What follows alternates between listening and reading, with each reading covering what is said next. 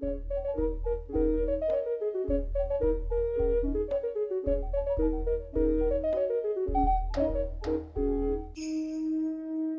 day to you, ladies and gentlemen, and welcome to one of the best podcasts you'll ever listen to in your life Impressions in Motion.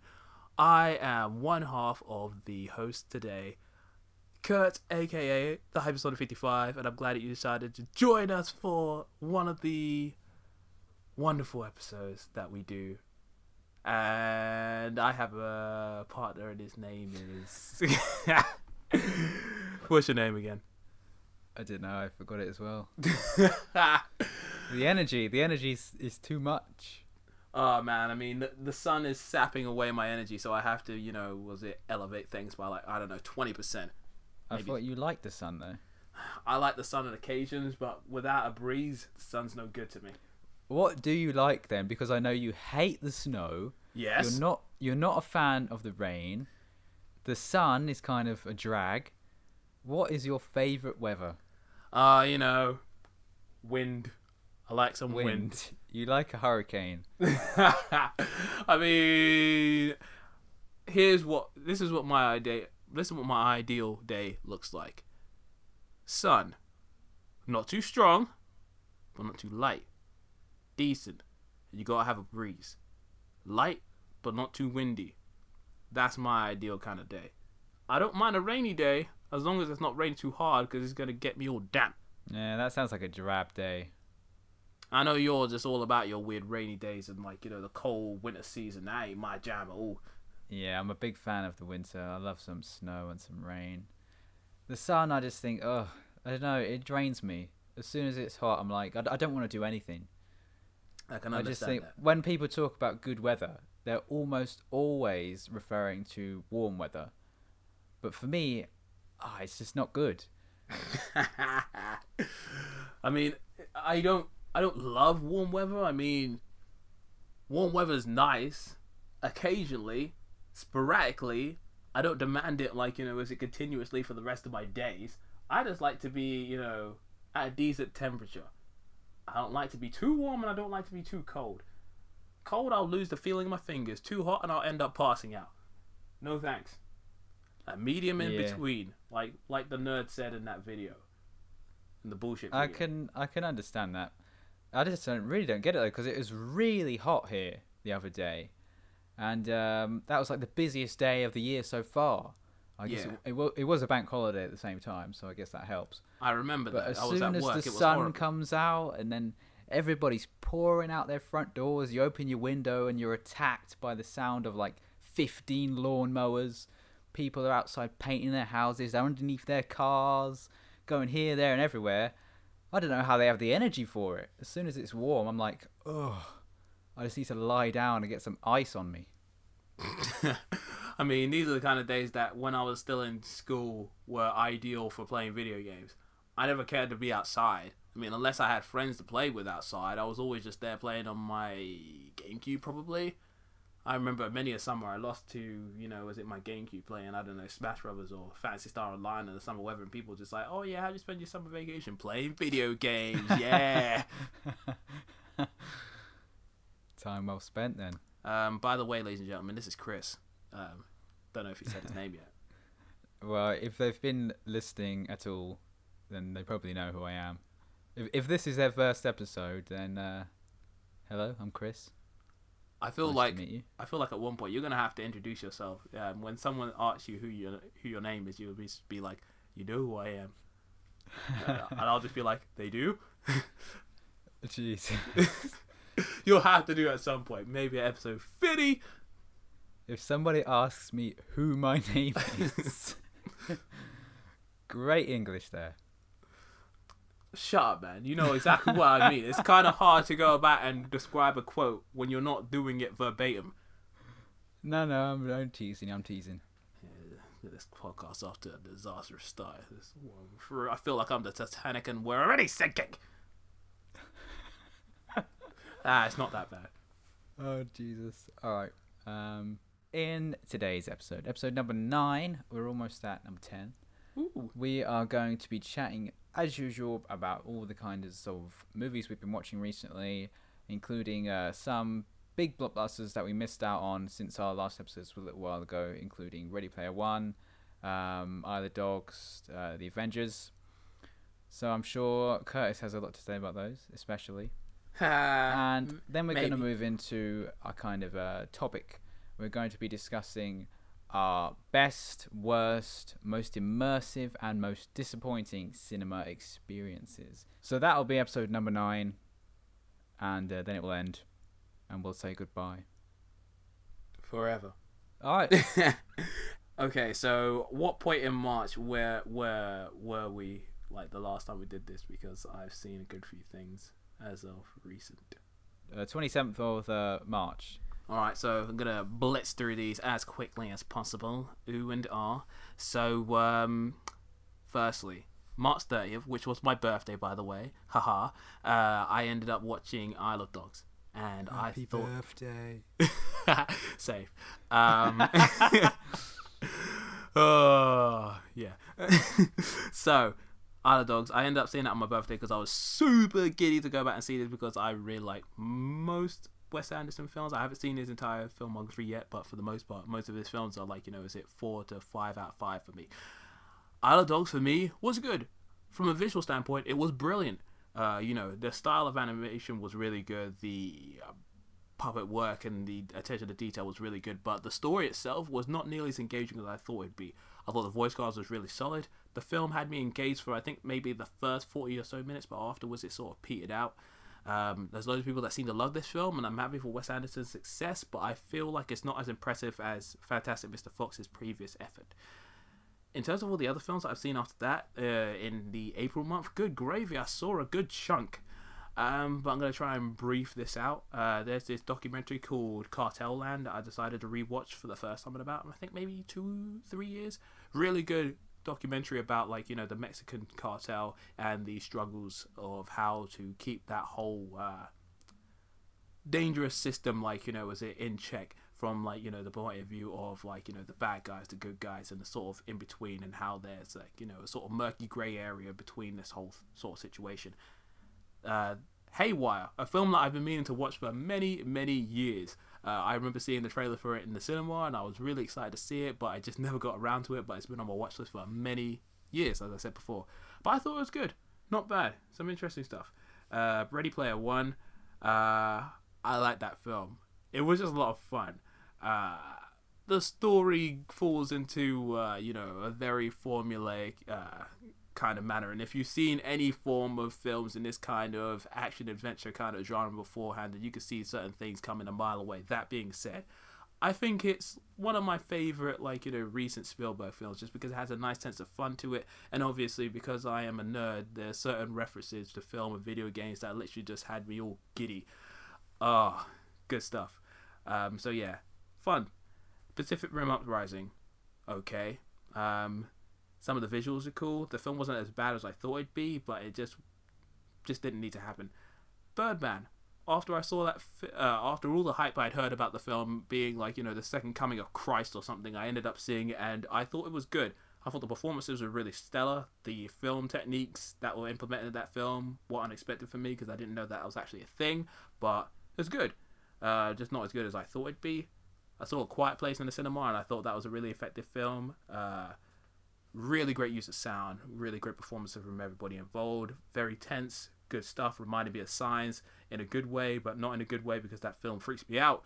And then before the Avengers came out, I ended up watching most of the films from Phase One, and I think it was Doctor Strange and Age of Ultron.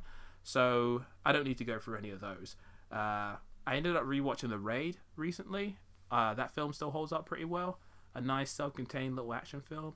There's this other direct to uh, video film. I think that starred like Wesley Snipes before he got incarcerated, um, which came out later in his career, like sort of I think around the time he was still in jail, something along the lines. That. Anyway, it's called The Gallow Walkers. It's this weird sort of, I guess, fantasy western uh, horror kind of thing, but it's all sorts of awful. Uh, I also saw True Lies for the first time, and I thought that film was pretty good. Not as epic as I expected, considering how many people hyped the film up, but still pretty good. Uh, Robin Hood, Men in Tights. I heard a lot of, about that film. Ended up pretty pretty funny, but not as funny as some of the other Mel Brooks films I've seen. Um, and Avengers: Infinity War. Uh, what can I say? I am one of the biggest fans of the MCU. Period. Uh, I remember watching all of these films in the cinema, and for the most part, loving the majority of them. I thought Infinity War was damn good, really fun, really bold, striking material for the uh, for the stuff they was able to do with it, and the amount of cast that they had, and the story that they had to try and do. It's, it's amazing that the film was put together in the way in which it would. It was, and it stuck. Really funny, great action moments, you know, if you're a fan of this material, it has some great surprises, some great like emotional payoff, and like you know, just nice references. Good stuff. Good stuff. Um, rewatched Dredd for the first time since I saw it in the cinema in 2012, and it was good. Um, I like it a little bit more than I remember, so that's always a good thing. Uh, the film The Rundown, also known as Welcome to the Jungle, I haven't seen that film since I saw it in the cinema, so uh, that film was still pretty good. The Rock and Seann William Scott, good stuff. And um, the most recent film I've seen is Eternal Sunshine of the Spotless Mind. Uh, after all the years of everyone going on and on and on about this film, I'm like, you know what? Bloody hell, screw it. I'm gonna watch it, and it was pretty good. Um, not nearly as amazing as everyone goes on about, but really effective emotional material. Um, I didn't realize there were so many noteworthy people in the film, but yes, um, interesting revelations, really good acting, good stuff and that's me done. Nice. You've been blitzing through films this month. Yeah, just a little bit. All right. Cool. your time, baby. All right. I also saw Pacific Rim Uprising. I thought, in comparison to the first film, especially, which even then I wasn't particularly big on, uh, but in comparison to that film, Uprising is just such a disappointment, and it makes the first film look so much better and I think it really flounders when it comes to the characters and the directions it takes them in.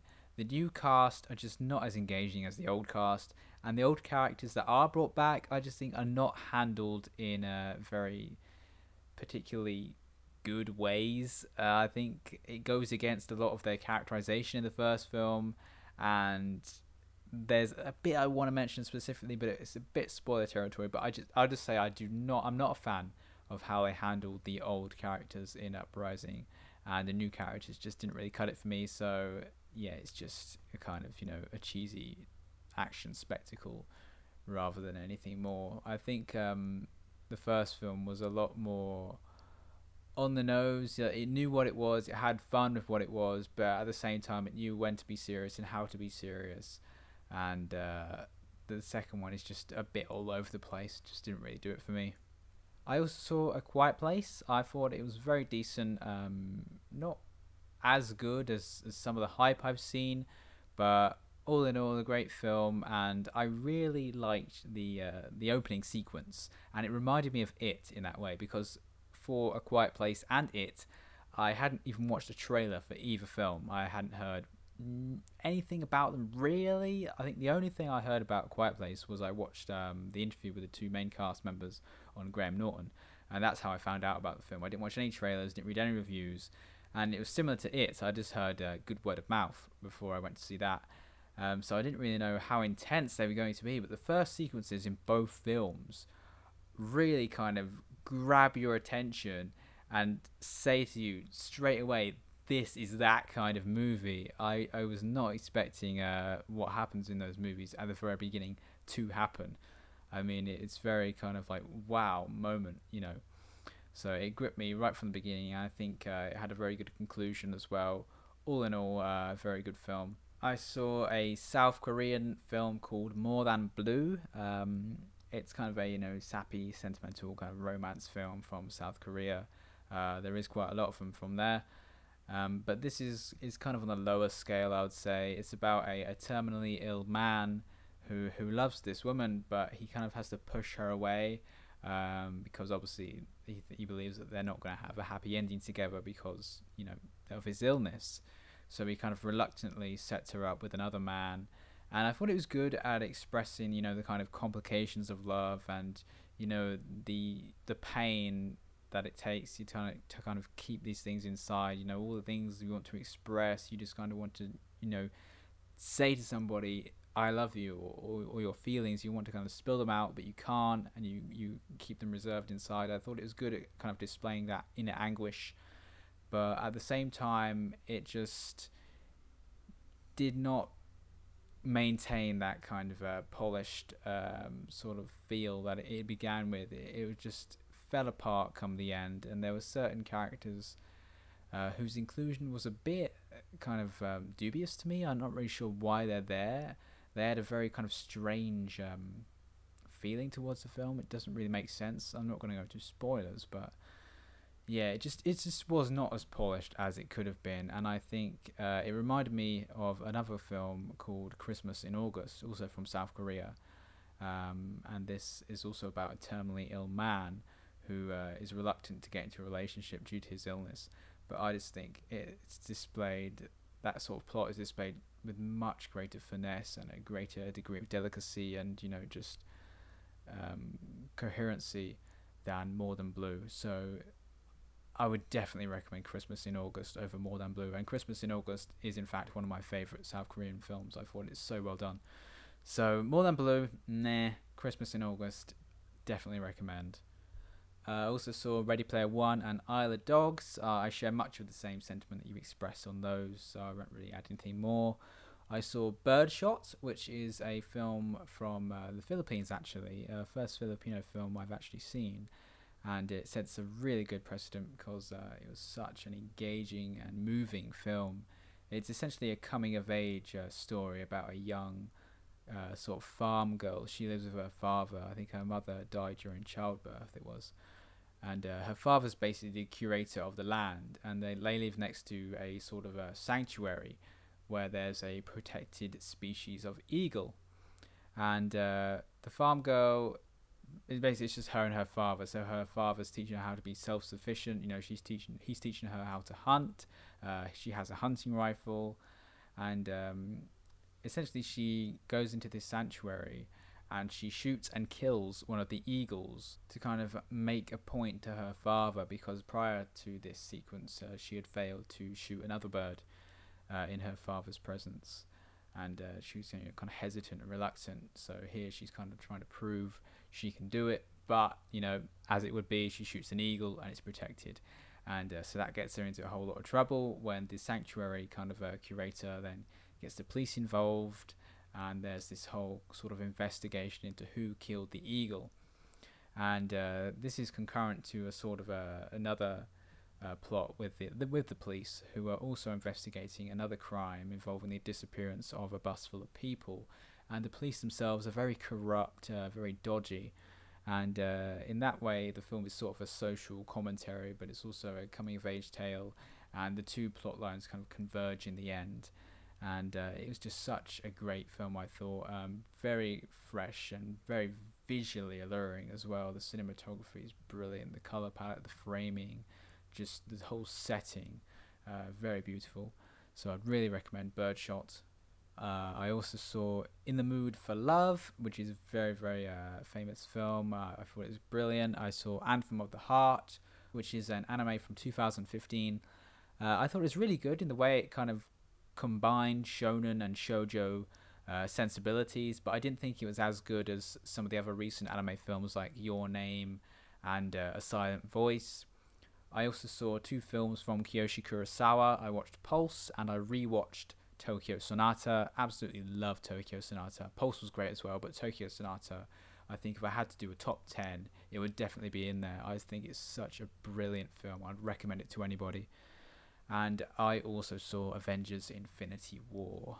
For me, I'm on a very different page uh, than you are, Curtis. I think it just felt a bit soulless to me.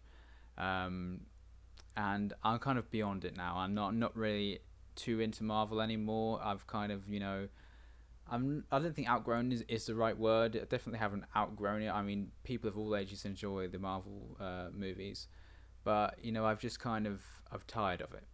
There's been so many of these films in such a short span of time. I'm just, you know, more interested in watching something else.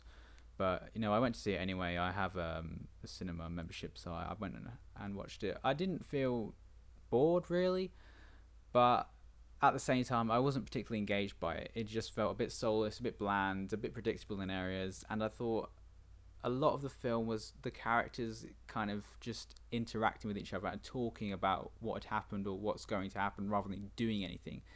And I think that's a lot of the appeal of it that like most of the fans like to watch these characters interact with each other. You know, like they like to see what Thor will say to Iron Man and so on. For me, it's just not really what I'm into. Um, but you know, if you liked it, I can respect that. I don't think um, you know it's wrong at all. People are free to like whatever they want. But for me, it's just yeah, as I say, a bit bland. Uh, didn't really grip me too much. But yep, that's all I've seen. Interesting. I mean, I had a feeling like, uh, you know what, I'm going to dwell on this for a few seconds. I have to. um, that's fine. That's fine. Because here's the thing, like, um, I think was it I had this conversation with one of the guys I work with as well because he said hey, he thought the film was good, but he wasn't overwhelmed by it. I think this is one of those sort of things where it's the Marvel Cinematic Universe is more like a television series now than a you know than a you know set of films. It's interwoven in a way where you can't jump into any of these films without having seen everything that goes on beforehand, knowing every intricate detail about certain characters, plots, um, you know, unique items that will, you know, come into play later on or before. Uh, it's an interconnected network, and it's one of the sort of things that you have to buy into fairly early on. And I think, in some ways, the best and worst thing that happens to Marvel is that they ended up making more than two films a year because when it started becoming three, I, as a you know fan of not only the source material but these films, I love this kind of stuff. So I can let it wash over me, and as long as the films aren't bad, I can keep jumping into it. But then at the same time, for those who aren't like you know, was it well, you know, aren't invested in the universe as much as I am, or you know, certain other fans, it can become tiresome because for everything that Marvel does differently, you know, in terms of you know the change of characters, you know, locations, some visual and uh, audio based, like you know, was it uh, changes? Uh, there is a formula that is very, very, you know, easy to recognize. Regardless of how many variations that Marvel put to it, there are there is a Marvel formula, and if you're not down with that kind of thing, then yeah, I mean, it can become tiresome, boring, or like you know, is it predictable? And um, I think Marvel are in a place right now where they can only change so much because they have a brand that they have a brand and a formula that works. So why rock the boat when it makes you so much money? Um, so yeah, I mean, for me, being invested in this world as much as I am, I've seen a good chunk of these films. Like you know, was it anywhere between two to five times in the cinema because I'm that kind of nutcase. Uh, Infinity War just did everything I wanted it to do in a lot of ways. There were some variations here and there in terms of the stuff I expected, but I just thought it was really fun. But at the same time, I can understand, like, you know, is it from your perspective, and a good number of other people I've seen online as well, they just said, like, oh, yeah, just not for me. I'm over the MCU. I want some variation and difference. So it's all good, man. It's all good in the hood. I'm not one of the sort of people that's going to fight you online about saying, you know, is it, or if, okay, here's the thing. If you say that you don't like the film, but you give me a crap reason as to why you don't like it, I, you know, I might just say, oh, you know, you're an idiot. You know, explain your reasons in a logical manner. But if you have an articulate way of explaining yourself, which doesn't seem like, you know, bullcrap, essentially, then yeah, do what you gotta do, baby. See, that's another aspect of it. I think Marvel have really landed on a very bankable and kind of genius formula, really. They make these huge blockbuster films which appeal to the masses, but yeah. at the same time, they also appeal to, you know, kind of the more niche uh, comic book audience. I mean, that after credit sequence, I'm not going to explain anything about it, so don't worry about spoilers. Yeah. But I had no idea what that meant. You know, when I was young, I, I didn't read comics. I've never been a comic book reader. I've not been a, a really a, that much of a fan of superheroes. Yeah. I mean, I like I like some superhero video games, and uh, every now and then, you know, I'd pick up a, a Spider-Man comic, and uh, I, you know, I'd read through that when I was on holiday or something. You know, just you know, to read in the car or whatever. But I would never go out my way and buy comics, so I don't have any of this knowledge that so many others do. But I think it's it's kind of wonderful how Marvel still put that in the film for those uh, relatively small number of audience, really, in comparison to everyone who goes to see this movie. Yeah, you know, yeah. I I think it's good that they're able to cater to pretty much everybody in that way. But for me, since I don't have that kind of background with Marvel, you know, obviously I know who Marvel are, I know the, the superheroes' names, I know their powers and stuff. That's kind of knowledge you kind of gather as you grow up. You know, you see these these um, superheroes on TV or whatever, but I don't have any knowledge beyond that very much. yeah, So for me, it just doesn't really appeal to me that in that respect. And uh, I know there is a lot of people like me that still go to watch these movies and don't really have a lot of knowledge of Marvel. But in that respect, again, they might have seen the whole horde of movies that have come before. For me, I still haven't seen Age of Ultron. I haven't seen the second uh, Captain America film. I think there's also something else I'm missing. Um, I'm sure there's one other another one. I, I did look this up actually the other week. Uh, yeah, I think there's three movies that I haven't seen, and they appear to be very crucial films. Ant Man, Doctor because- Strange. No, I saw Ant Man. I actually really liked Ant Man, and I oh, saw Doctor Strange. But uh, yeah, I was disappointed Ant Man wasn't in a um, Infinity War actually. oh, But spoilers. well, that's not really a spoiler. I mean, I had to say it. um. Okay, so let's see. But let me just let me just finish this before we go on to another tangent. But what, yeah, what, yeah. what I'm basically getting is that for me, I don't have this kind of, you know, affinity with Marvel. I don't really have any background with Marvel. And then I'm missing some of the movies. And then I've been kind of inundated with the ones I have seen. So I'm kind of a bit tired of it. It's just all these little things adding up to this Infinity War. And I'm just like, mm, you know, now I'm ready for something a bit different. But I do see why people enjoy it. I mean, it is a spectacle. It's a really kind of action packed film which converges all these characters that everybody loves into one scenario. And uh, I definitely see the appeal. Just uh, for me, it's just not there. And I also have to say, I haven't actually seen anyone ever say this. I'm sure there is people out there, but I have no not seen anyone say that they do not like Iron Man. And I am not really a fan of Iron Man. Oh, don't worry. There are some Tony Stark, Iron Man like detractors out there.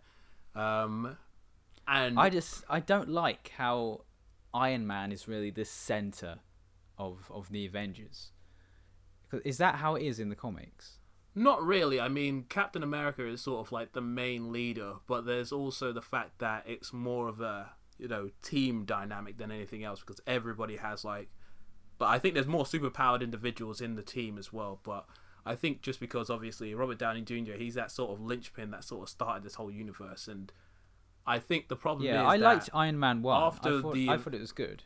Yeah, because I think was it my issue with the use of Tony Stark is that with the Avengers, it was still smart for them to play off of him being the main guy because, like, again, this is Phase One, um, but also because you know he ended up you know saving everybody in the end when he had to go back and take that missile into space and all that.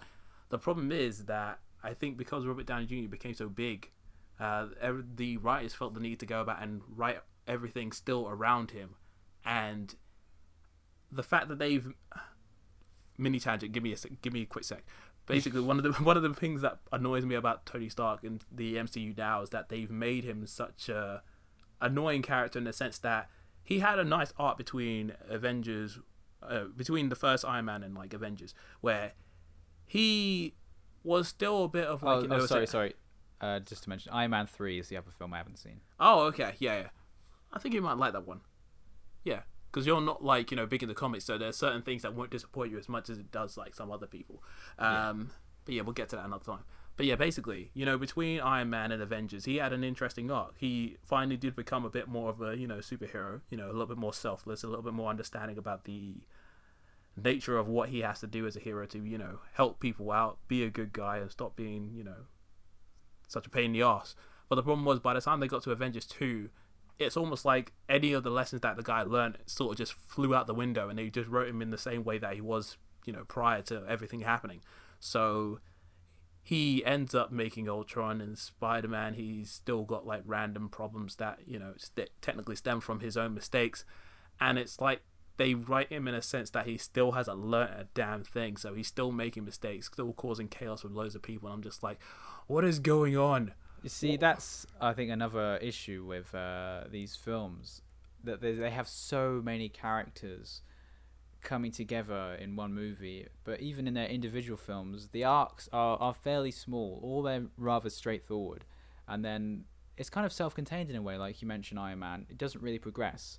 I kind of felt that in uh, Infinity War with um, Mark Ruffalo. He kind of, as I understand, he's he's been gone for like was it two years or something, Yeah, he's been off Earth for a while. Yeah, and he comes back and he's like, "Hi, I'm back," and that's that. That's that done. Yeah, It's yeah. kind of like, mm, shouldn't there be a bit more, a bit more substance to it? But the- you know, I, I kind of get why because they only have so much time. But then that's a whole other aspect of it. Yeah. they only have so much time. Why cram so many uh, characters into one film? Wouldn't it be better to have like a series of films focusing on a kind of you know section of the characters? But you know, they're making money, so I can't really knock them for it. But yeah, that's that's why I thought it was just a bit bland for me. It just lacked substance. Well, ladies and gentlemen, if you would like to hear more of these kind of topics, there is an upcoming episode I'm going to be working on that deals with these very topics, the good and the bad of the MCU, coming out 2018. Is this on Film Focus? it might be. Is this self-advertising going on again? Oh man, you know, we've got to spread the love all over the place. Yeah, but uh, I don't. know. It's it, we're at an interesting time. I think. Um, I mean, I remember going to a comic shop. I think about three or four years ago, when you know, even then, I mean, Marvel's massive now, but even then, it was it was huge. And I remember someone chatting to actually the owner, and he was basically saying it's great because when I was young, you know, you were a nerd if you liked comic books and superheroes, but now everyone likes it. So yeah, it's kind of strange how it's uh, it's blown up in that way. I just wonder when these movies will end, if they will end, and then what will kind of be the new thing afterwards. Yeah, everyone's trying to figure that one out right now. I think it just depends on what the next genre. It depends on what the genres are doing right now because I reckon if done correctly, I mean, sci-fi's never really gone away, but in the last few years, there's definitely been a lot more interesting uses of like you know science fiction. So I reckon that could make a big comeback in a way if done correctly and if they ever get video games sorted out, everyone's looking to that as being the next like you know big thing. If they can you know make a good one, but that still seems like it's a far cry hmm. away because no one knows what the hell they're doing with some of these adaptations. Good gravy, don't get me started. All it takes is one film, though. I mean, Marvel had the first Iron Man, and that was, you know, kind of.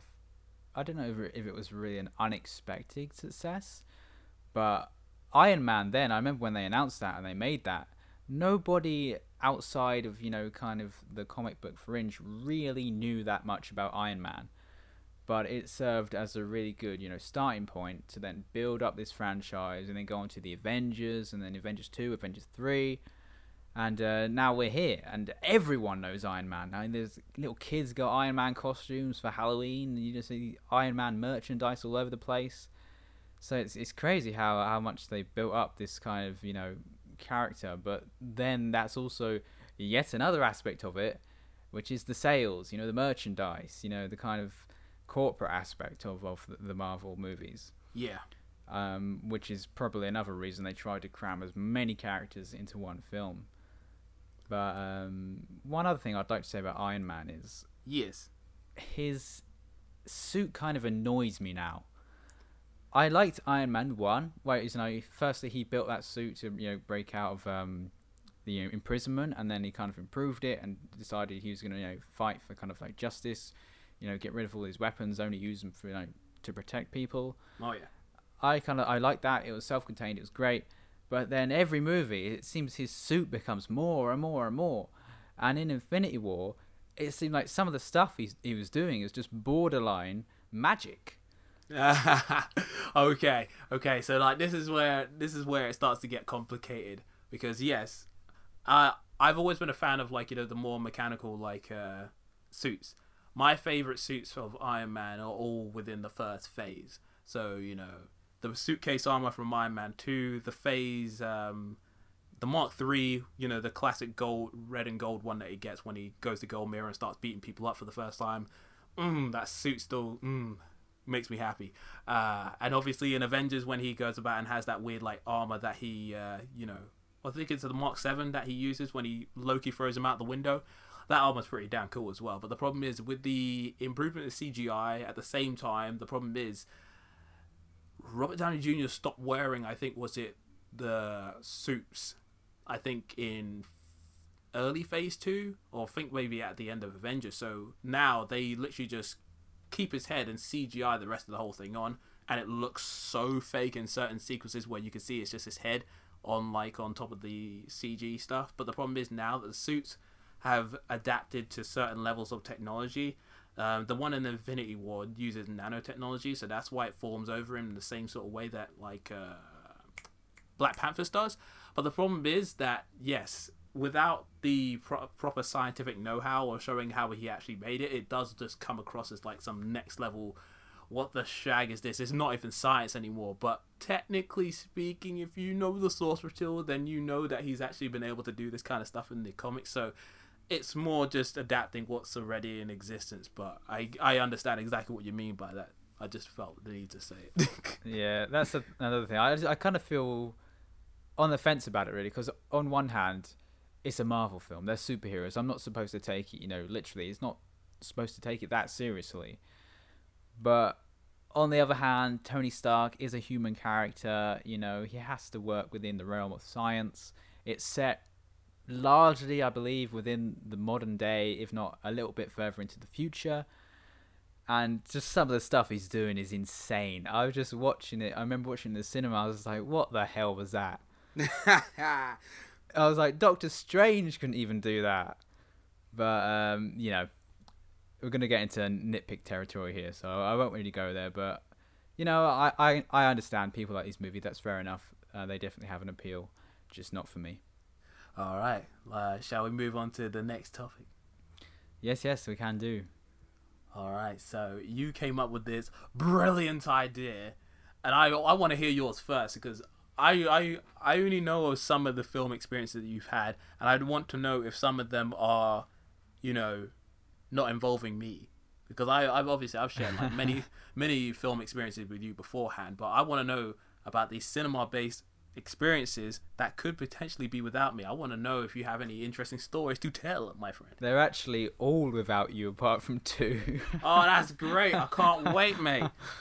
But no, I think the best if we take turns. So right, for for the listener right now, we're gonna talk about our cinema experiences. You know, films we've gone to see and have really either enjoyed or hated, or you know, it's kind of welled up a particular emotion or you know memory within us. So uh, as I mentioned at the beginning, we've got most memorable, worst, most immersive, and most disappointing. So perhaps we should begin in that order with our most memorable cinema experiences. Is that good with you? Yeah, that's fine. okay, for me, the most memorable cinema experience was actually with our dear friend Alon. Oh. Uh, but you were not there, Curtis. This was oh. when me and Alon went on our little journey to London to see the double bill of the new Evangelion movies. Oh yeah, I remember that from college. You guys were going on about that for ages and kept saying, "Oh yeah, Curtis, you missed out. You missed out." And I'm just like, "I'll get around to it on bloody DVD." Oh, I don't know. I don't. I don't remember going on about it too much, but I do remember when um the dates came up and I was like, "Hey, hey, guys, we should go see these films." But uh, I don't think you had enough money at the time, so me and Alon just ended up going. And I'd actually already seen both of them actually but I don't think Alon has seen either of them. So this is the the first two rebuild of Evangelion films in the the tetralogy. Uh, there's three out so far. They're working on the fourth and final. But the first two, I think, are definitely the strongest out of those that have uh, been released so far. And just on the big screen, it was one of the the first times I'd really seen an anime film on that scale um, obviously me, you, and Alon also went to see Redline. I think that was after Evangelion, and me and you went to see Ponyo at the cinema. But Evangelion on the big screen was very, very impressive. Uh, I don't think you have actually seen them, have you? Still to this day, no. They're on my watch list. Yeah, so I won't really go into spoilers, but just um, obviously, you know, it's adapted from the TV series. The TV series is itself stunning. But the films kind of take it from the ground up and rebuild it. It's literally rebuild of Evangelion. All the animation is redone, the designs are redone, the plot is reworked, and it just they've created something that's both reminiscent of the TV series, but is in its own right, you know, very new and very fresh and very much its own thing. And uh, being able to see that on the in the, on the cinema with Yeah. you know all these like-minded fans around you was just very I was going to say immersive. Or I guess I could include this in the the immersive uh, segment as well. But it was just very immersive, and um, I remember at the end of the first film, because Elon hadn't seen them, I asked him, "So, so what did you think?" And then he kind of related it to the first time he'd ever seen a movie in the cinema, like it was that momentous for him. Damn. So yeah, that, that always kind of stuck with me. But I mean, then we went to see the second film because there was a little intermission, and when that come to a close, just the whole cinema started applauding and cheering. And you know, we live in the UK. I've heard that the audience react a lot more in America to films, but in the UK, it's pretty much you go watch a movie. Uh, if it's a comedy or it has some comedic segments, you know, the audience generally laughs or chuckles. Then it finishes and you go home nobody ever really does anything other than that when you go to see a film here. So to see this rapturous, you know, kind of appreciation for the movie afterwards was just very memorable to me. And it was just a great time. I booked the tickets well in advance, so I got me and Elon great seats right in the middle, brilliant view, and it was just uh, a really great time. So that's probably my most memorable cinema experience. What about you? Oh man, I have some generic answers, so uh, hold on to your butts. okay, so you know what? I couldn't pick one. I have it down to three. Um, so in terms of a fresh cinema-based experience, I'd say seeing the Avengers for the first time in a cinema was a big deal for me because, like I said before, like I was very invested in this whole world, and the lead up to it was like you know to put it in a comparison. Um, for you video game fans out there, do you remember the you know the wait between Melee and Brawl? How everybody was frothing Yeah. at the mouth for that game. That's Yeah. how that's how I felt for the Avengers, going from like Captain America, like uh, number one, and seeing that little teaser trailer at the end for the thirty seconds before the Avengers came out. I was like, I was salivating at the mouth waiting for this film. And me and my mate decided to skip uni to go about and watch this film. We watched, we attempted to watch all five of the MCU films leading up to that point. We got through three, fell asleep um, during, uh, I think was it the like last last actually yeah yeah so we made it through the first two iron man films and hulk we got about maybe two-thirds of the way through uh, thor before we started drifting out and we saw like the last ending portions of like captain america and by the time it was like 8 to 10 o'clock in the morning it was like okay let's go watch the movie we ended up watching it and it was just to see that kind of film put together in the way in which it was it was just an astronomically interesting wonderful amazing experience that me and my mate just couldn't forget. It was just a fan, fabulous moment. Um, the other film that I really enjoyed wasn't even a new film, but uh, it was Jurassic Park actually. When that got re-released in the cinema, I think in 2013, I ended up watching that, and it was the time when the film was re-released in 3D with the post-converted 3D in it. And even though I'm not like you know the biggest fan of 3D, I've only ever found it to be useful in a handful of films. I thought as a post conversion, it was really good but it also really reminded me of how much I adore that movie. It's one of the films I saw so many times on VHS. And I know the film almost backwards and forwards in terms of the quotes, action sequences, and everything. So being able to see, you know, the introduction sequence with the raptor um, and like uh, and like that guy getting pulled into the cage, it's like shoot! Ah! I love it. Um, just you know, one of my favorite quotes ever. Like, um, Dodgson, Dodgson, we got Dodgson here. See, nobody cares. I, I love, I love everything about that film. The quotes, the music, every actor. I I adore that movie. It's just my it's my jam. Um, and the one other film I wanted to mention was uh, Toy Story three. I like Toy Story 1. I have a bigger affinity for Toy Story 2 just because I had a VHS, so I ended up seeing it a lot more times. But Toy Story 3, I had pretty high expectations for, but I didn't expect it to be executed in the way in which it was. That film was wonderful. I never expected to feel so many emotions, but the way in which they handle certain characters, the passing of time, and um, just so many effective moments. I have only ever cried in a handful of films. And Toy Story, the three times I saw it in the cinema, Toy Story 3, I shed tears at the same point every time at the end of the movie when Andy is basically giving his toys away to that little girl. I am a puddle of mess. Ugh. So yeah, those would be probably my favorite, most memorable cinema experiences. Nice. I did actually have a you know kind of inkling that you would mention uh, Toy Story three. I know you really do adore that film. I think I was looking at your um, five star films on Letterboxd the uh, the other week, and uh, Toy Story three was one of them. I know you've only got a very few. yeah, So you must really love that movie. I know, and I, I haven't seen it for a while, but I know that every time I think about it, I still have that same sort of like feeling in my soul, man. So it's good stuff. All right, do you want to move on to the worst ones now, Do you want me to go first? please? Okay, I have one main experience, and this was with you. oh, I think I know which one it is. It'll be interesting, actually. What, what do you think it is? oh, okay. You know what? Um, you know, it's only because it's the one that is most visceral in my mind. Is the time we went to see Iron Man two. Yep, that's the one. Yes. That is it. And I wonder if that actually is why I didn't bother going to see Iron Man 3 afterwards. But yeah, Iron Man 2 was such an irritating experience because of that child. he was a prick. Me and you, you know, at that point in time, I was still enjoying Marvel. You know, I liked Iron Man 1. I was very eager to go see Iron Man 2 with you. You know, we got in, sat down, pretty decent seats off to the left a little bit. Yeah. And then this, uh, I can't remember if it was a whole family or um, just a mother and her child. I, I think it was a family. Mm. Mm, I'm not too sure. I, I, I do just remember that the mum was right behind us and she did nothing.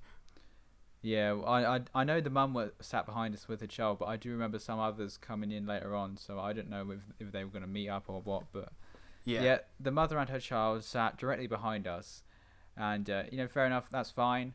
Um, a li- little bit later on, I'll be mentioning some other people who sat behind us, and you know, that's cool. You can sit where you want as long as you're not going to be a pain.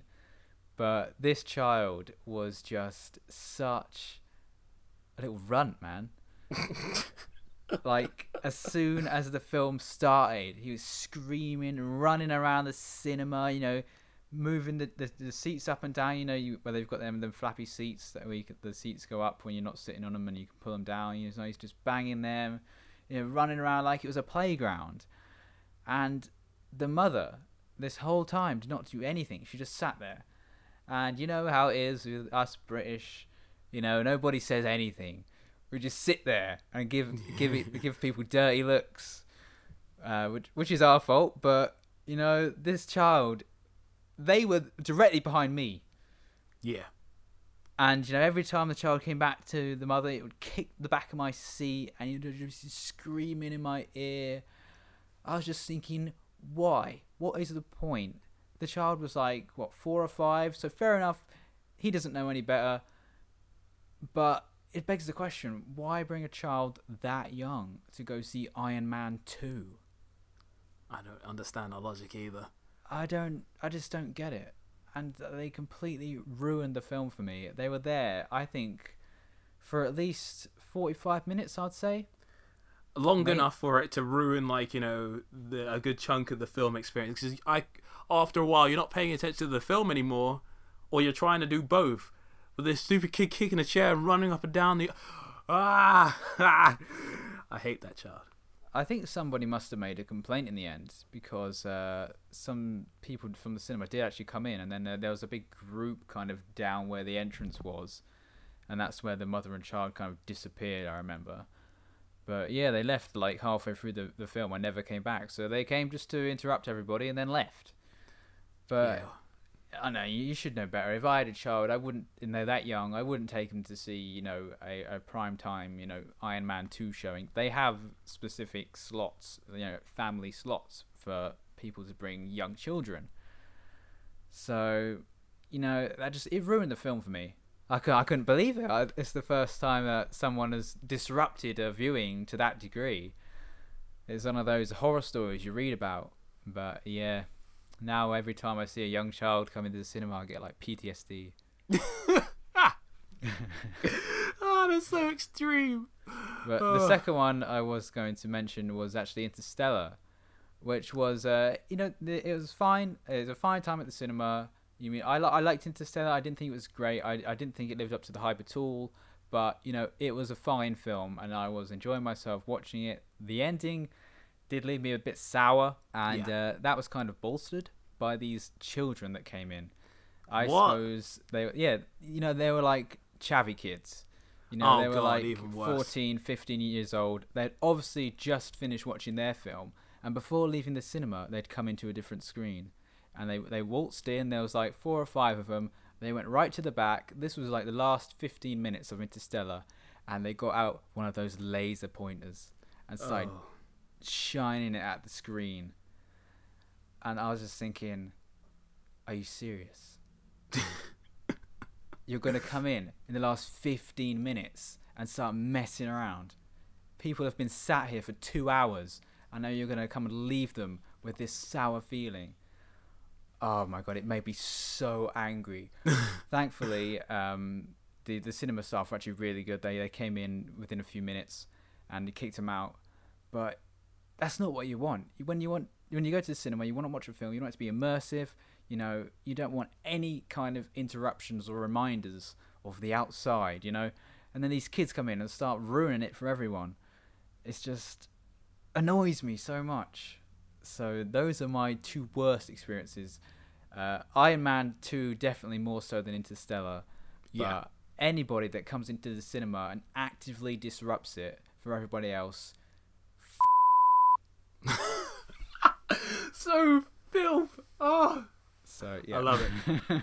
There's a certain etiquette you need to follow when you go to the cinema. I'm sorry, but there is. People pay a lot of money to go to the cinema these days. I think, for me, I I pay every month for the membership, and if people who don't have that and they want to go see a movie, it is like thirteen pounds at my local cinema. That is Yeah. like an hours and a half work. You know, you have to work for an hour and a half to earn that money, and Mm. then people just come and ruin your your experience that you've paid for. So yeah, It's a, it's a it's a dark time to be alive when. Well, actually, you know what? God, man, I made that sound so much more extreme than it is. But no. yeah, I'm pretty sure there there are worse periods in history. I can Oh, think but- of one or two maybe. But I totally get it. I mean, as a film fan, the cinema is one of the most sacred places you can watch things. I mean, it's different to watching it at home because you know everything's dark. You're sort of sharing this experience with other like like-minded people, hopefully, and you just want to be there with the screen. The only time you should ever be making noises in reaction to what's happening on screen. And for some people, just to come in and be disruptive or bring their stupid children along and not be good parents, keep the children quiet, or like, you know, handle their children, ah! Can't deal. But yeah, um, I'm gonna jump in now because, uh, funnily enough, I have a few experiences, but I'm only gonna I'm gonna put it down to two. Actually, Go no, for it. no, I'm gonna put it down to three. Okay, so the first one that I can recall was when I went to see this nice little film called The Last Stand. It was Arnold Schwarzenegger's first role as a leading man since, uh, you know, his, his term as Mr. Governor of California. Um, and I was really looking forward to this film. It looked like fun, and literally, I got in there, the film was starting, and luckily, it, not much was happening in this opening sequence. It was a scene at night, so it was fairly dark. Um, and I think there was a car coming. But literally, as the film was starting, it was nice and quiet, and there was this old couple that came in, and they were bickering from the friggin' time they got inside. They were just like, "Oh, I can't find the seats. Oh, because you took too long. Oh, where is it? It's over here. Oh, are you are you coming up the stairs yet? Oh, I'm coming. I'm coming." Then one of them goes to sit down. Oh, I can't find you. Where am I'm over here, you fool. I can't see you. It's too dark. And I'm like, shut up, man. Just shut up. What is wrong with you people? The, the cinema is quiet as hell. And you stupid people are moaning about finding your seats. Maybe if you showed up a little earlier, you'd know where your seats are. The cinema's meant to be dark.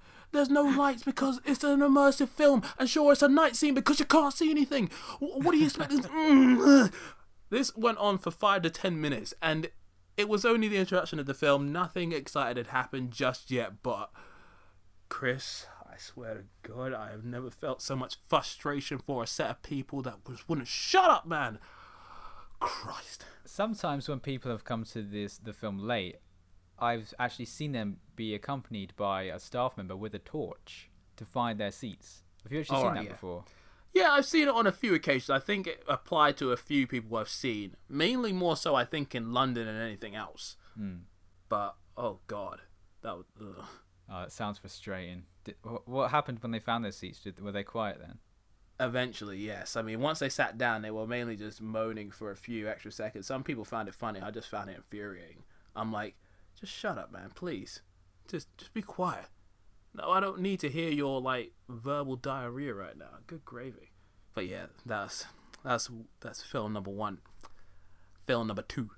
Um, there was a nice little uh, silly film from uh, 2013 again, but uh, which is called Movie 43 one of the most infamous films in the comedy genre because at the time before it came out it was one of the largest casts that was ever assembled for a comedy film and you had everybody in it any person that you'd seen in a comedic role or just that was popular at the time was in the film um yeah, God, I'm not even gonna begin to look the cast up. Just put put it up online, and you'll see exactly what I mean. Everybody was in this, and it was like a series of like you know, was it sketches all stitched together in a massive film. And I was excited for the film because just because the cast was insane, it looked so stupid and fun, but all the film was was just stupid. It was a series of what the shag am I watching, with varying levels of crap. Uh, only one of them was funny, and it was the one to do with like you know, is it um, Chloe Grace Moretz getting a period or something, and it was just funny because it was so stupid, but at the same time, it's just basic humor. But the problem was everything that I dislike about you know, was it American raunchy humor um, in terms of all the sex, drugs, and uh, you know, was it toilet based humor and all that kind of stuff? It was there. It was your basic basic levels of humor except you know just gross out or very rude and violent and it's just this is really the best you can come up with um the film just felt like a waste of time so when i came out of it i was just like i've lost some time in my life i'll never get back.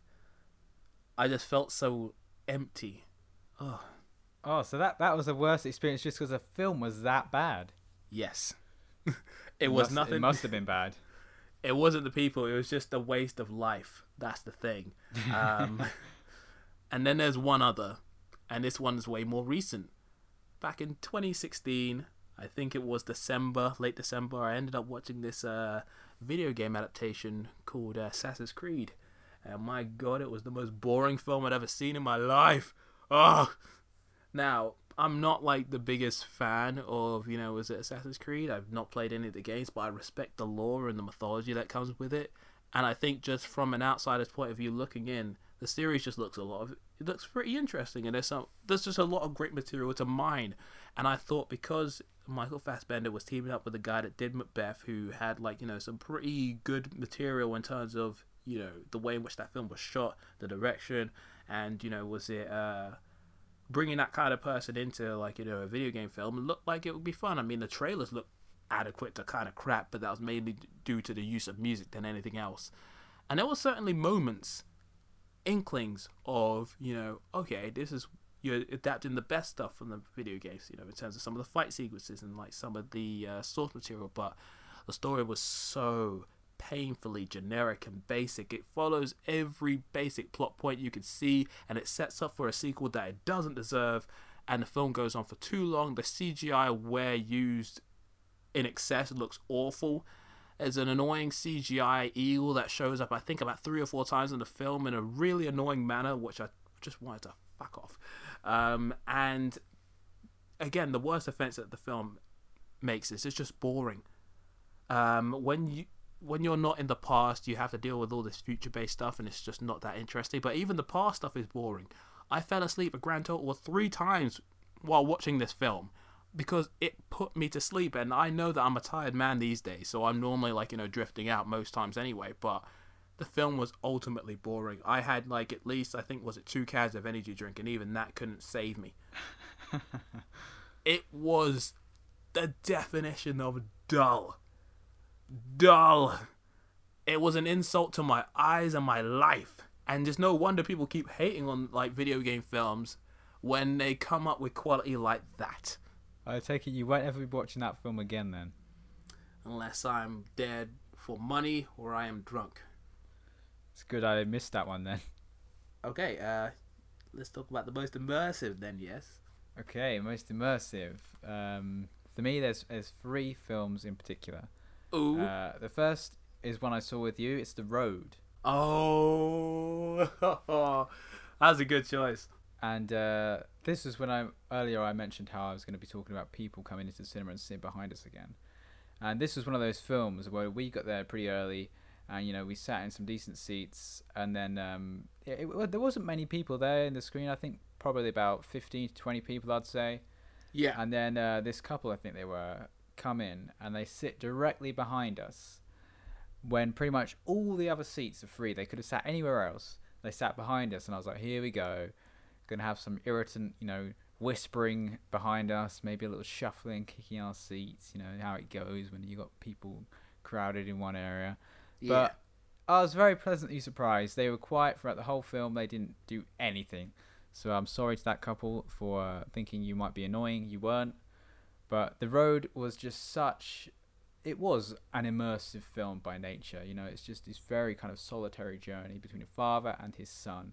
And just the way it was told, the way it was set up, the way it explored its themes was just entirely gripping to me. As soon as it began, you know, I was absorbed, and I was absorbed all the way up until the end. It was just one of those films, and uh, that's why it's one of the most immersive for me. It would be interesting. Did did you kind of feel that way as well?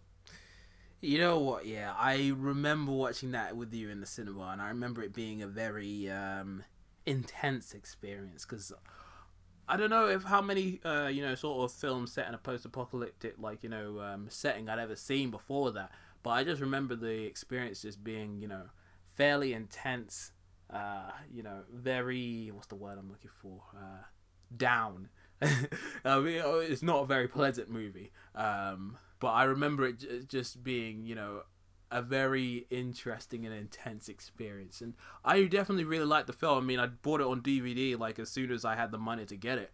Um, although, funnily enough, I've not actually seen the film since I saw it back in 2009. I need to rewatch it. But I do remember liking it. But it's been a while. It's one of Viggo's best, I think. It's just such a great performance. And the amount of quotes we got from that one, bloody hell. Yeah, we we kept grabbing quotes from that for a long time afterwards. Yeah. All right, the second uh, film on my most immersive is actually Tintin. oh. and uh, this was released at a time uh, when I was in uni. I went to uni in London, so there was a lot of nice cinemas around the area, and I had a very long break in between my lectures. I had uh, a couple in the morning, and then I had a couple in the evening. So I had pretty much the whole lunchtime. I had about three hours spare, I think, maybe three and a half. So what I'd do is I'd go and see a film in between, and uh, it just happened to be this time I went to see Tintin, and this was around the period where I started going to watch uh, movies by myself. Like before, I'd, I'd always gone with friends or I'd gone with you and Alon, and um, I'd never really kind of, you know, gone to the cinema by myself. I always kind of thought of it before then as a kind of, you know, it's strange that people think of it as a kind of social experience because when you go to the cinema and you're watching a film, you don't really talk to anyone but still it's this kind of you know activity you do with friends generally but now i see most of movies alone so that's completely changed but this is around the time i started going to see movies by myself and i went to see tintin i i was familiar with tintin probably more familiar than i was um, with many of the superheroes actually because i had some of the tintin books growing up Yeah. and this was also another instance where a whole family came and sit next to me like I, I was pretty fairly near the, like the front of the cinema. There, there really wasn't many people there at all. Probably about ten or so people. It was like on a Thursday or Friday, middle of the day, and um, obviously not kind of like prime time to go to the cinema. But this, um, I think it was the dad and his two children. They had a young boy and a young girl. Came and sat right next to me. The little girl was, was literally right into the seat next to me, and I thought, great, they could have sat anywhere else, but they come and sat next to me. I thought it was going to be annoying and noisy. You know, my PTSD's kicking in. But actually, they were they were so well behaved, and uh, they were really great throughout the whole film. And they clearly really enjoyed it. So I'm glad they got uh, a good experience. But like the road, I think Tintin. It's not really anything like the road, but similar to how the road was immersive through just you know the sheer nature of the film and the way it was told. Tintin was also immersive in that way to me. It was just such an adventurous and fun film that uh, you know when I sat down, I, I, was totally ready to kind of you know forget about uni, just kind of sit down and watch a good fun film. And Tintin was precisely that. And it's also a film I think it doesn't let up at all. It doesn't have any downtime. It's always going, has a great pace, and uh, it was just a really good time at the cinema for me. And lastly, uh, another film on the most immersive list for me is Gone Girl. And Gone oh, Girl damn, was good choice was incredibly gripping and immersive for me because I had not seen any trailers or I had not read any information about it at all. All I'd heard about Gone Girl was that it was good. I'd, I'd known it was gone a lot of praise and people were saying, you know, it's worth going to see. So went to see Gone Girl, didn't know anything about it, and just completely absorbed. Brilliant story, just in every way a stunning film. So those are the most immersive for me. Oh mate, because you mentioned that, it caused me to rethink about one of my choices, and I've literally just made a quick change, which I think is a much better choice. So I have four. Well, I'll try to be as brief as possible. Right. Firstly, we're going back to the year 2001 uh, with The Lord of the Rings, Fellowship of the Ring. I remember being 11 watching this in the cinema and just being like, there is nothing like this I've ever seen in my life. On this sense of scale, this kind of adventure, I have never been so lost in a world like that. Uh, you know, because I'd seen films in the cinema before, like you know Godzilla, The Matrix, and like um, some other films of you know big budget natures, but nothing Gojira. like this. With I love that bit. Um, but yeah, just Lord of the Rings was just something else. Just the sense of scope, the visual material, uh, the battles, the fear that I felt, especially when like you know, was it Frodo and the gang are running away from like you know, was it the uh, we call those guys, Uruk-hai? Oh no, the was it ring wave? Uh, ring. Oh, Wraiths? Ring Wraith, yeah. Yeah, th- those guys are creepy ass motherfuckers, man. And that was scary. I didn't like that at all. When I was 11, I was like, God, get away, Frodo, get away, jump on the boat. Get away, you! Um, but also, just because it was such an immersive experience at like nearly three hours, and then when it ended how it did, I was just like, where's the rest of the movie? This is where it ends. What is this? I was like, is that it? I was talking to my dad. Like, Where, where's the rest of the movie?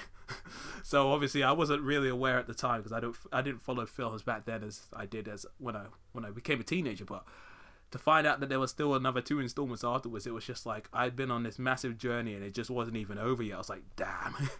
uh, Can I just chime in with my uh, Oh, experience? yeah, with yeah, yeah. You see, I I love the Lord of the Rings, as you know, and the Fellowship of the Ring is one of my favorite films ever, and it's my favorite film from the Lord of the Rings franchise. But it's the only one I didn't actually see in the cinema. oh, Uh, I first saw the Fellowship of the Ring in France. Actually, uh, I was on holiday, and it had recently come out on VHS, I think, and my auntie brought it along. And uh, uh, my other auntie lives in France, so we were in her house. And uh, you know, one uh, evening we watched The Lord of the Rings on this little small box TV. You know, like a whole family around yeah. and uh, it was just it was brilliant. I, I would have been like ten or eleven at the time as well, and I just remember thinking, "Oh my god, this is this is great." And I remember when it finished, um, my cousin remarked that it was kind of stupid the way it ended. Yeah. And I, was- I didn't say anything to her, but I was, I, in my mind I was just thinking, "What you what are you talking about? That was brilliant." it was like the first time I got on kind of irritated that somebody had a different opinion than me on a film. yeah, yeah. But Oh, yeah, it was really immersive for me as well. Um, but obviously I didn't see it in the cinema. Um, but yeah, that was a great time. Nice. Um, the second one is actually a film I saw with you, and I think Lon was there as well. Good old District 9. I'd never seen a film done in a sort of documentary style like that. And I don't know if I had any major expectations about what the film was like prior to going into it. I just thought it was a very interesting film, great setting, unusual characters, and the majority of the cast. I don't think I even knew who the hell any of them were, so I think it just made it even more interesting. And just seeing the journey of this one guy who's so funny and strange and wonderful, and then things just start to get dark and creepy and unnatural. And by the end of it, just the journey that he's gone on, and he just becomes this thing with all the interesting technology and the sci-fi setting and the way it's just incorporated. It, felt so down to earth and realistic and gritty. And I hate to use some of those terms because they're thrown about far too often in like you know the, the filmosphere, but it was just such a random and enjoyable experience. I'd never been taken back by a film in that kind of way before, so I was like, yeah, it's really good. Nice, yeah. District Nine was a really good time. I really love that as well. Um, the next one is from 2014, I believe. Uh, Nightcrawler. Yeah, I like that. I had to put that one on there. Um, the Jake um, Gyllenhaal Nightcrawler. Yes. Oh, you're lucky. I didn't get to see that in the cinema. I remember seeing it advertised, but I never got to see it. I wish I had. Yeah, um, I remember seeing the trailers for this, and I was like, "Oh, okay, I need to be in on this." So, I went to see that, and my goodness, what an experience in the cinema that was!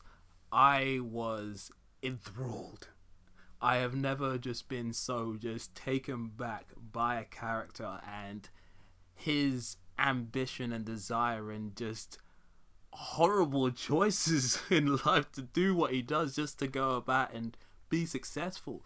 The way in which that story progresses from point A to point B as certain things become, you know, was it as the stakes become bigger and the stories and situations become, you know, more and more questionable and you know the morals and ethics of like some of the choices that some of these characters are making mainly the main character just become more and more unnerving uh, and just bad and there was this one scene where uh, Jake Gyllenhaal is talking to Rene Russo, and it is the most chilling, awkward, and just what the hell kind of conversation. And then after the film ends, well, actually, when you see the film end in the way in which it does, and it's just like, what the hell did I just watch? It was brilliant, but I'm just like, this is wrong. this is so wrong.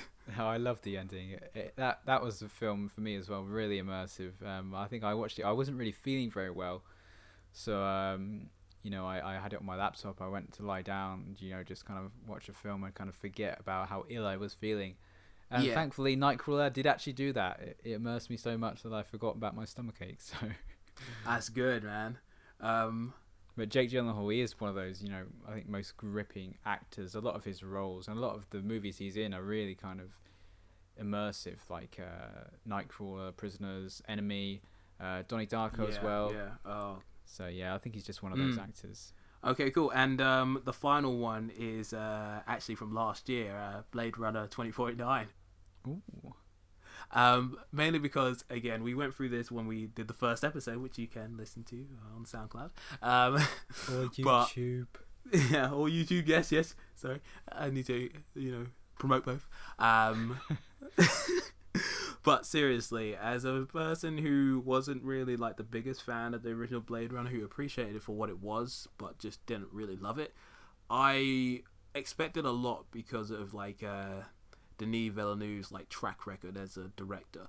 And you know the trailers looked pretty good. It was like basically an expansion upon what had happened beforehand, but with you know advanced technology. Uh, some up, well, you know, some modern related cast members and some old returning ones as well. But I didn't expect the story, the scope, and you know just the overall film to engross me in the way in which it did. Uh, loads of people complained about the runtime of this film, and like The Wolf of Wall Street, I felt it went by pretty quickly. I had no problem with the runtime. I was invested in the story, its characters, and the revelation that like you know happened and certain things that went on. And by the end of it, I was just like, this film ended up being just so much more than I ever could have expected. It just it took me to a world. I was in it. I felt it. I was intrigued, confused, sad, overwhelmed with all sorts of random emotions and just it was just such a good time. I had a good time with this one, man. You can't see me, but I'm nodding my head. Yeah, Those are some good Nice. choices. So yeah, that's the uh, the most immersive one. So now we move on to the pen- well, actually not the penultimate because that would have been the last one. So yeah, the last one, the most disappointing. Most disappointing. Okay, I only have one film for most disappointing. Sweet. Um, I'm a bit ambivalent towards it. I think uh, if I watched it again now, I'd hmm maybe have a new appreciation for it. Yes. But at the time when I went to see it, it, it was just it was disappointing in that it wasn't what I was expecting. Yeah. It's uh, the Neon Demon from oh. what's he called? Uh, Nicolas Winding Refn. I think that's how you say his name. Uh, you know, he did Drive, and um, was it Only God Forgives? Is that did Yeah. he do that as well? That's the yeah, film, that's the yeah yeah the other one. that's the Ryan one that yeah. people are very on the fence about. I've seen some people say that that film is is absolutely astounding, and a lot of people that just think it's trash. But I have I haven't actually seen it, but I would like to, to watch it. Me too. But I really love Drive, and Yeah. when I saw the Neon Demon advertised, it just looks so stunning to me. Just the whole style of it, you know all the neon imagery. It's just highly stylized, and obviously Nicolas Winding Refn, he's all about you know kind of atmosphere and style. Um, but I don't, I don't think his films lack in. Well, I, I I say this from the few I have seen. I don't think they lack in substance to a degree where the films are then kind of you know empty. I think Yeah. definitely they have enough story, and I think I've seen a lot of people say the Neon Demon didn't have much substance, but I think it, it definitely had. Uh, it, it was there for me, but it just was a different film to to what I thought it would be. Uh, especially coming from the trailers, I thought it, you know it's kind of like a very it was basically Drive, but you know set within kind of the fashion modeling industry yeah. but it was more of a kind of horror, and I just didn't expect that from it, and uh, it was actually quite grotesque in uh, in areas. Some sequences were really quite disgusting, and um, it actually reminded me of a film from 2014, I think, called Starry Eyes, which is, is a little bit similar. And I actually really disliked Starry Eyes. I, I I'm not a big fan of uh, body horror at all and um, unlike the Neon Demon, it just didn't have a lot going for it. I think although the Neon Demon is pretty grotesque, and if you're not into that, it can be really off-putting. But at least the Neon Demon has some really stellar performances. It has a brilliant soundtrack, and obviously the style is on point. It has some great cinematography, and just the aesthetic is wonderful to look at. It's marvelous to look at. So I definitely liked the Neon Demon uh, a lot more than Starry Eyes and uh, I do love it in ways. I think there are certain sequences in the Neon Demon which are just brilliant, and so I would like to give it another go, and uh, it will be interesting to see if my thoughts have changed at all. But yeah, it was just disappointing the first time in that it was completely different from what I was expecting. Oh, okay, cool, cool. Um, I have a number of films that would fall into the disappointing category because you could call me simple because I enjoy a lot of different things. So if I see a trailer that looks like it be, might be my jam, I'll be like, "Yo, I'm down for that," and I'll ultimately come out thinking, "Oh yeah, this could be anywhere between you know really great, decent, average, or just you know poor." Uh, I've ended up falling into the poor trap a few too many times, and even some of the films I mentioned previously, like Movie 43 or like, uh, what's it, Assassin's Creed, could fall into this category as well. I could even put like uh, films like uh, Hansel and Gretel Witch Hunters and Jack the Giant Slayer, Good Gravy. Those films piss me off. But if we were to be very specific, I'm going to put it down to two films. The first comes from 2012 and it's the first Pixar film that ever actively annoyed and disappointed me. And we are talking about Brave annoyed. I saw the trailers for this. I was super excited, um, especially once uh, Kelly Macdonald was like cast as Merida because like I was watching her in Boardwalk Empire at the time, so I was just like, oh, I love that woman. She's gonna be the voice of the uh, you know the princess in this new film. I'm giddy, and the trailers looked like so much fun. And for the first half of that film, I loved it. It was great. you know, Merida's just this like, you know, headstrong, really talented girl that can't do, you know, warrior based stuff because she's a princess and her mom won't allow her to do anything. And, you know, she's defying her mother, everything's going great. The film is ascending in the typical Pixar manner, but I mean that in a great way. Everything's in that sort of uh, upper echelon of like uh, you know Pixar greatness, and then the film takes a left turn right in the middle when it turns into a stupid kids movie, and it's awful, awful. Basically, it's the bit where you know the mother and her little brothers get turned into bears, and it's just a totally different movie. Tonally, it shifts, and it just doesn't have that same Pixar magic. It feels like just the worst kind of basic Disney kind of film. I don't know. It was just a left turn that I just didn't like, and it just ruined the film for me. I was just, if you had sat next to me, you just see this like, you know, crossed arm like kind of guy, just like this just isn't for me. What the hell? What the hell are you thinking, Pixar? Um, and another film.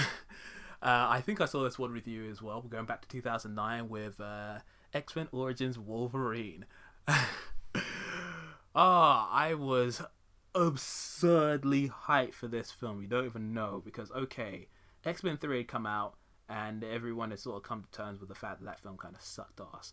But the trailers for the new film look really fun, and obviously me, you, and Elon had quoted the hell out of that film to the highest degree. To the point where it was just pure jokes. Anytime I saw that trailer in the cinema, I was just there. Uh I can't even say it because it's making me laugh. Oh, you know, putting together a special team with special purposes. Join me and you will have your revenge. oh. I know who you are, Gambit. oh god, yep. That brings back all those memories. Oh, and even now, I've seen the film more times than I care to count. I think I've seen the film now. I think maybe four times, uh, maybe five. Sometimes for like you know rewatching purposes, but also just because I like to torture myself. Um, the last time I rewatched it, I think, was before the Wolverine had come out. Um, you know, the 2013 film. Um, yeah. And the film actively pisses me off because Wolverine, even though he's like one of the most overhyped, like you know, is it comic book characters now, he still has one of the most interesting backstories. And I feel like in, you know, X Men 1 and 2, they laid the foundation of that in those interesting flashback sequences in a very visceral and, you know, intense kind of way. So I was like, oh yeah, well, they've laid the groundwork for this. It could look really cool in a film. And, you know, just realizing what kind of life Wolverine would have before he became, you know, the mutant that we all know and love. And that kind of stuff. It would be interesting, but this backstory was just the most painfully basic, boring, and even just even the fight scenes aren't fight scenes. They're skirmishes. At least the hand-to-hand combat stuff was skirmishes. The wire work is awful. The CGI is questionable to really crappy, and they ruined one of the best characters in comics, which I can't stand now because I th- he's been overhyped to hell. We're talking about good old Wade Wilson, aka Deadpool. Before Deadpool was the beloved character that everyone loves now in pop culture, he was a character that everyone loved in comic books, and we were looking forward to seeing what kind of thing he was, you know, seeing how he'd be ad- adapted. And Ryan Reynolds, in his Wade Wilson you know, was it portion of the film. He was great. He had the right sort of like you know uh, comedic sensibilities. He was even wearing clothes that was like similar to Deadpool. But then when they introduced that thing that looked like Baraka from bloody Mortal Kombat with the bloody claws in his arms, the blades in his arms, and he stitched his mouth together and he could teleport for some reason, it was completely idiotic. It was stupid. Uh, was it Liev Schreiber? Is that how you say his name? He's a great actor, but he wasn't utilized to his best of his abilities. I mean, he was a better bloody Sabretooth than that guy in X Men, but my gosh, they, they wasted him. this film annoys me with the lack of logic and its continuity to the rest of the films in the X Men series is just it's awful. Calm down, take your pills. yeah, I need to take my medication. Um, nah, that film is just just the worst, dude. On that note, then, shall we wrap up? Yeah, let's do it. that was interesting. No. it would be good to kind of revisit uh, this in a few years, see if there's anything been added to to the list. Yeah, just oh god. Okay, well, thanks for listening, everybody. Next episode will probably be a, uh, a special episode Ooh. as uh, me and Curtis and perhaps even Alon, who you might hear from one day, are going to be visiting the uh, Comic Con, as it's branded now, in uh, London Ugh. in uh, just a few weeks. So we'll, we're going to be doing the whole three day event. So we'll probably do a, an episode on that and our experiences we have there afterwards. And so that'll be episode 10, quite fitting. Oh yeah, episode ten for the ten year anniversary. Woo! MCM London Expo. That's what it's really called. They don't call it as a stupid Comic Con bullcrap. You see, I, I, I've said this before, but when you actually search MCM now, some people just call it MCM. I think Alon just calls it MCM.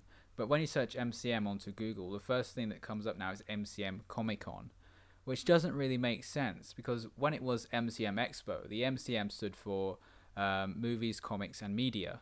So it was the Movies, Comics, and Media Expo. But now it's the Movies, Comics, and Media Comic Con. It just doesn't really make sense. Why is comic in there twice? Cause they're idiots. That's why. Oh. MCM might be kind of what the managing company refer to themselves as now. I don't know. Maybe they just kept the branding to try and please, you know, both kind of peoples. I guess. But yep, I'm I'm gonna have to unfortunately refer to it as Comic Con because that's the most uh, recognizable to everybody, you know, from, on the global scale. But when we say the expo, we do mean Comic Con. So we're going to be going to the expo slash Comic Con in a few weeks, and we'll tell you all about that and uh, what we get up to there. Woo! So that will be uh, at the end of May, perhaps the beginning of June, depending on how long it takes to edit. So we'll catch you then. Yes. And uh, until then, it's goodbye from me. And uh, this is goodbye from me. And make sure you check out Impressions in Motion on SoundCloud and YouTube. Um, I'm not gonna. The links will be in the description in the show notes. Yes. well, uh, I don't know if the links are actually in the description, but you you can find them. Yeah, just look them up. Or, or you can go to to my blog morningroo.com m o r n i n g r o o.com and click the podcast link. I've put all the information there, and we also have Twitter that Curtis runs. That's Impress in Motion, not impressions. Impress, I M P R E S S in motion. yeah. cool. Okay, thanks for listening, everybody. We'll see you next time. Ta-ra for now.